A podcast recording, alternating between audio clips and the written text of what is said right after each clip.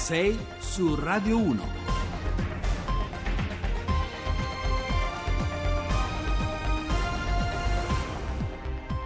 Bentrovati a 6 su Radio 1, buongiorno, mercoledì 27 giugno, sono le 6 e 7 minuti, al microfono con voi Giovanni Acquarulo. Ci sono storie della provincia italiana che sanno riassumere con grande forza e anche potenza simbolica la profonda trasformazione politica che sta ridisegnando l'Italia a partire dal 4 marzo. Noi allora proveremo da oggi, anche nei prossimi giorni, a raccontarvi cosa succede in alcuni capoluoghi, anche dopo il doppio turno delle amministrative, città che in qualche modo sanno essere sismografi molto precisi, bussole, indicatori della grande eh, mutazione in corso. Poi eh, oggi avremo il nuovo sindaco di Messina ai nostri microfoni, una figura certamente eh, fuori dagli schemi e in, nella seconda parte invece ci faremo guidare dall'intervista che il nostro Carlo Cianetti ha fatto con l'ex ministro Calenda per capire cosa si muove nel campo del centro-sinistra che mai come oggi è in cerca di credibilità, di visione, di analisi, di pensieri lunghi, non soltanto, non soltanto in cerca di leadership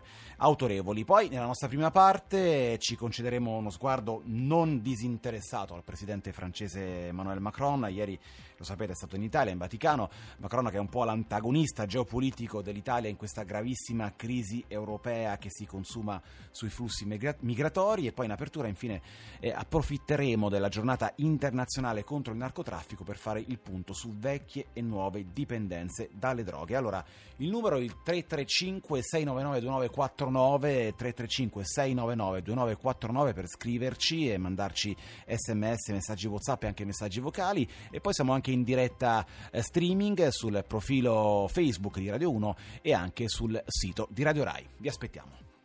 6 su Radio 1. E allora il primo passo lo facciamo insieme ad Alessia eh, Bertolazzi, sociologa e ricercatrice all'Università eh, di Macerata. Eh, buongiorno, eh, benvenuta, grazie per aver raccolto il nostro invito. Grazie a voi, buongiorno a lei e ai suoi ascoltatori. Allora, la voce di Alessa Bertolazzi questa mattina è molto preziosa perché ieri, oltre ad essere, come abbiamo ricordato, la giornata internazionale contro il narcotraffico, è stato presentato a Roma il libro bianco sulle droghe, il testo che fa un po' il punto, scatta la foto su vecchie e nuove dipendenze. E allora, dottoressa, eh, mi sono permesso di appuntarmi a alcuni dati da utilizzare un po' come traccia di partenza della nostra conversazione. Crescono le segnalazioni di chi consuma sostanze quadruplicato il numero di minorenni sanzionati, in 8 casi su 10 la segnalazione avviene per consumo di eh, cannabis eh, derivati. Allora, Dottoressa, cerchiamo di eh, parlarne nel modo più eh, laico possibile. C'è evidentemente anche un cambio, innanzitutto nella percezione eh, fra chi eh, tra i più giovani oggi consuma soprattutto cannabis. Ecco, cosa ne pensa? Cosa è legato? Sì, assolutamente sì. C'è una sorta di cambiamento in corso rispetto all'atteggiamento che i giovani hanno nei confronti di alcune droghe ricreazionali, in modo particolare la cannabis. In letteratura si parla di normalizzazione dell'uso di droghe ricreazionali, cioè si punta l'attenzione sul fatto che i giovani, sia coloro che consumano ma che anche coloro che non consumano, hanno un atteggiamento di maggiore tolleranza. E le do un dato. Meglio, ehm, dottoressa, cosa significa sì. eh, ricreazionali? Ricreazionale significa droghe e sostanze psicoattive che vengono utilizzate in, in, contesti circoscritti, quindi nel tempo libero, nel fine settimana e, e, vengono utilizzate in gruppo, prevalentemente come principale motivazione quella di avere appunto, dire, un momento di divertimento, di loisir. E, um, un dato interessante dell'ultima ricerca Eurobarometro dice appunto che i ragazzi, un ragazzo su due oggi eh, pensa che la vendita di cannabis dovrebbe essere regolata dagli stati. E, ehm, quindi è un atteggiamento, come dire, completamente diverso rispetto a quello che invece magari promuove istanze di tipo repressivo rispetto all'uso di queste sostanze. Peraltro in questo paese diciamo, la discussione pubblica su questo argomento resta diciamo, molto lontana dal merito sì. di esperienze concrete di legalizzazione, regolamentazione, depenalizzazione che sono ormai diffuse in diversi stati del mondo, penso all'Uruguay, penso al Portogallo, ad alcuni stati americani. Come mai secondo sì. lei?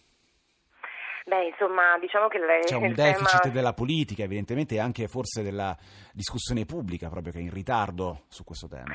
La discussione pubblica è sicuramente in ritardo rispetto a questo ed è un tema che ovviamente è sensibile rispetto anche a posizioni ideologiche più che posizioni che fanno riferimento ad evidenze scientifiche. Io credo che oggi un dibattito in Italia dovrebbe appunto fondarsi su eh, quelle che sono le evidenze scientifiche, quelle che sono eh, dire, le conseguenze rispetto all'uso di determinate sostanze, stiamo parlando della cannabis chiaramente, non di altre sostanze, e, e quelle che sono quindi eh, dire, i rischi che una legalizzazione, una depenalizzazione comporterebbe rispetto all'impatto sulla salute, ad esempio, dei giovani. Penso ad esempio al caso dell'Olanda, che è stato appunto uno dei, mh, degli stati pionieri rispetto alla legalizzazione della sostanza, ecco lì prima di arrivare alla legge c'è stato tutto un lavoro basato su commissioni formate da esperti che hanno in qualche modo sostenuto la scelta. Ecco, una cosa del genere secondo me bisognerebbe fare anche oggi in Italia, ma forse insomma il dibattito oggi è ancora vincolato a posizioni che, eh, come dicevo prima, sono più che altro ideologiche, eh, più che eh, appunto Dottoressa, però ecco, eh, i contrari alla legalizzazione sostengono che così come è stata prospettata eh, in questi anni contribuirebbe soltanto poi a diffonderla maggiormente, soprattutto fra gli adolescenti e che la criminalità organizzata poi potrebbe concentrarsi sui mercati che comunque resterebbero clandestini. È un timore fondato? Beh, eh, sì, è un timore fondato c- certamente, è anche vero che comunque ad oggi il mercato, la, la, principale sostanza venduta e consumata è comunque la cannabis, quindi come dire si andrebbe comunque a colpire una fetta che è, rappresenta circa i due terzi del mercato. Mm, io mm, voglio dire, non, non, voglio sposare una posizione o l'altra, l'unica cosa che sostengo è che ehm, il dibattito dovrebbe appunto essere fondato su delle posizioni più laiche, ecco, l'unica cosa che mi preme dire è questo. L'altra cosa è che ovviamente ehm, un dato emerge anche dal libro bianco, cioè il fatto che le iniziative, le strategie di prevenzione e di educazione sulla popolazione giovanile sono carenti oggi in Italia, carenti perché sono a macchia di leopardo, quindi ci sono territori virtuosi dove vengono fatte iniziative nelle scuole eh, positive e anche queste fondate scientificamente e ci sono invece territori dove latitano questo tipo di iniziative. Perciò eh, occorre eh, ripensare e riformulare le politiche educative sui giovani rispetto al consumo, perché che sia legale o che non, che non sia legale, i dati di oggi ci dimostrano che comunque le giovani generazioni di, di eh, utilizzano ecco. queste sostanze, quindi sì, assolutamente eh, bisogna investire e anche dire, ripensare ad una politica che sia unitaria sul territorio nazionale. Allora, io ringrazio molto Alessia Bertolazzi, lo ricordo, ricercatrice del Dipartimento di Scienze Politiche, della Comunicazione e delle Relazioni Internazionali all'Università eh, di Macerata. Grazie per averci aiutato ad orientarci con più equilibrio dentro un tema che è molto delicato, molto controverso e anche molto, molto complesso. Grazie ancora e buona giornata. Allora, gli In Excess con uh, Need You Tonight, quando sono le 6.18, abbiamo parlato nella nostra copertina di Emmanuel Macron, il presidente francese che ieri in Vaticano ha incontrato Papa Francesco, una giornata nel cuore del cattolicesimo per il presidente dello Stato laico per eccellenza. Macron, che oggi, secondo quanto riferiscono diversi quotidiani, avrebbe avuto anche altri incontri, a cominciare da un colloquio molto riservato lunedì sera con il premier eh, Giuseppe Conte per sciogliere il nodo della nave eh, Lifeline, ora diretta a Malta, dove però non è ancora attraccata, ci sono ancora problemi. Macron che in Francia però si misura non tanto con la politica molto netta, molto decisa del nostro Ministero degli Interni Matteo Salvini, ma con un'opinione pubblica che lo contesta su molti, molti versanti e non manca su di lui anche l'ombra di un'inchiesta sui costi dell'ultima eh, campagna elettorale. Allora, su questi temi ci, ci, ascolta stamattina Francesco Maselli, che è eh, giornalista di un quotidiano francese, L'Opinion. Buongiorno e benvenuto. Buongiorno.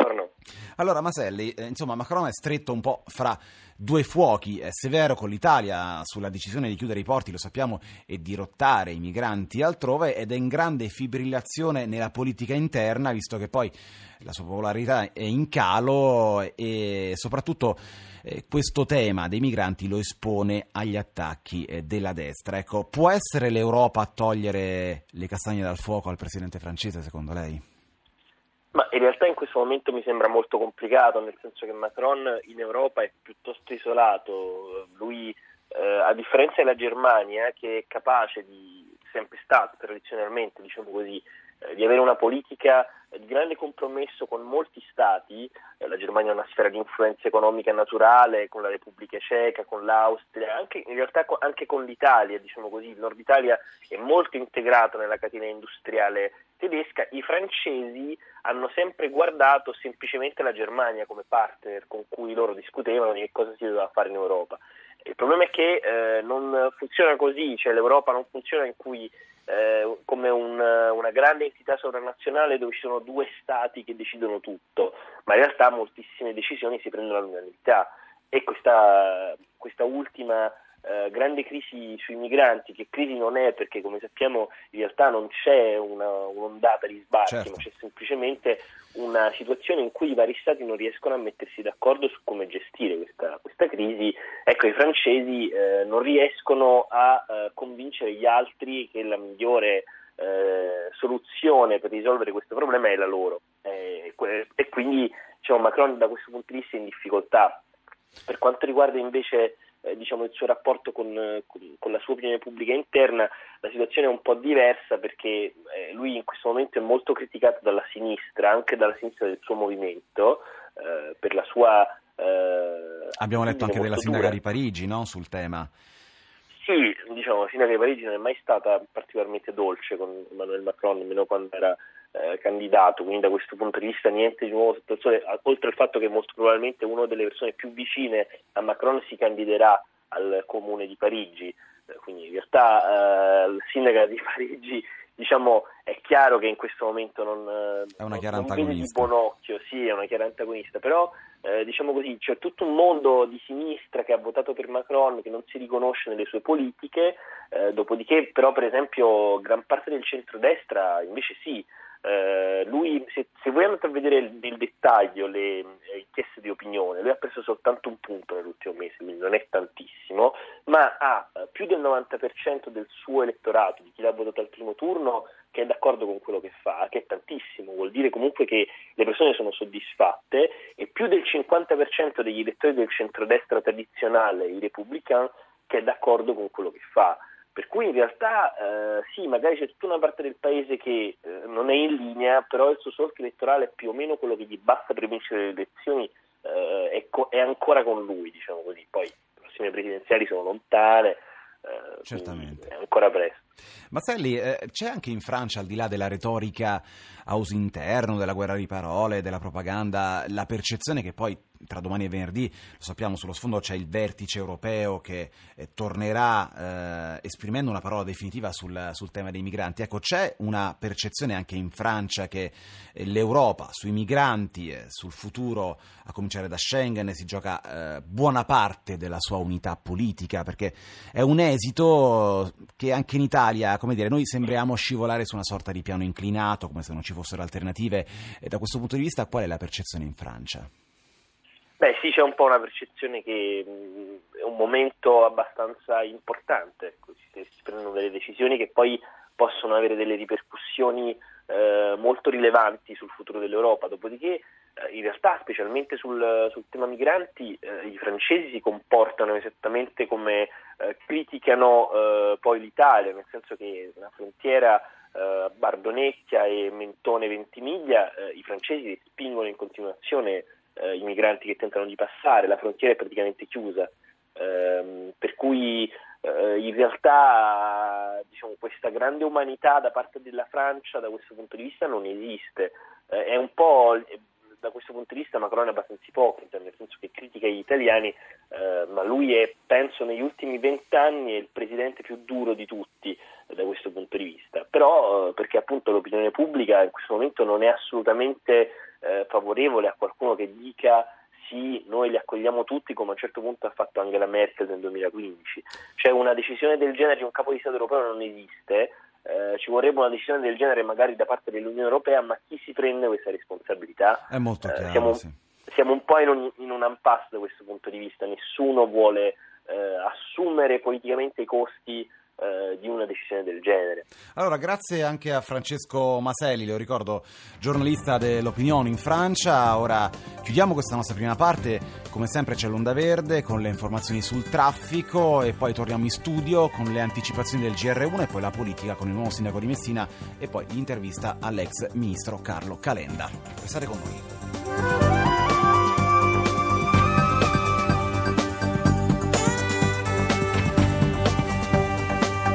Rai Radio 1.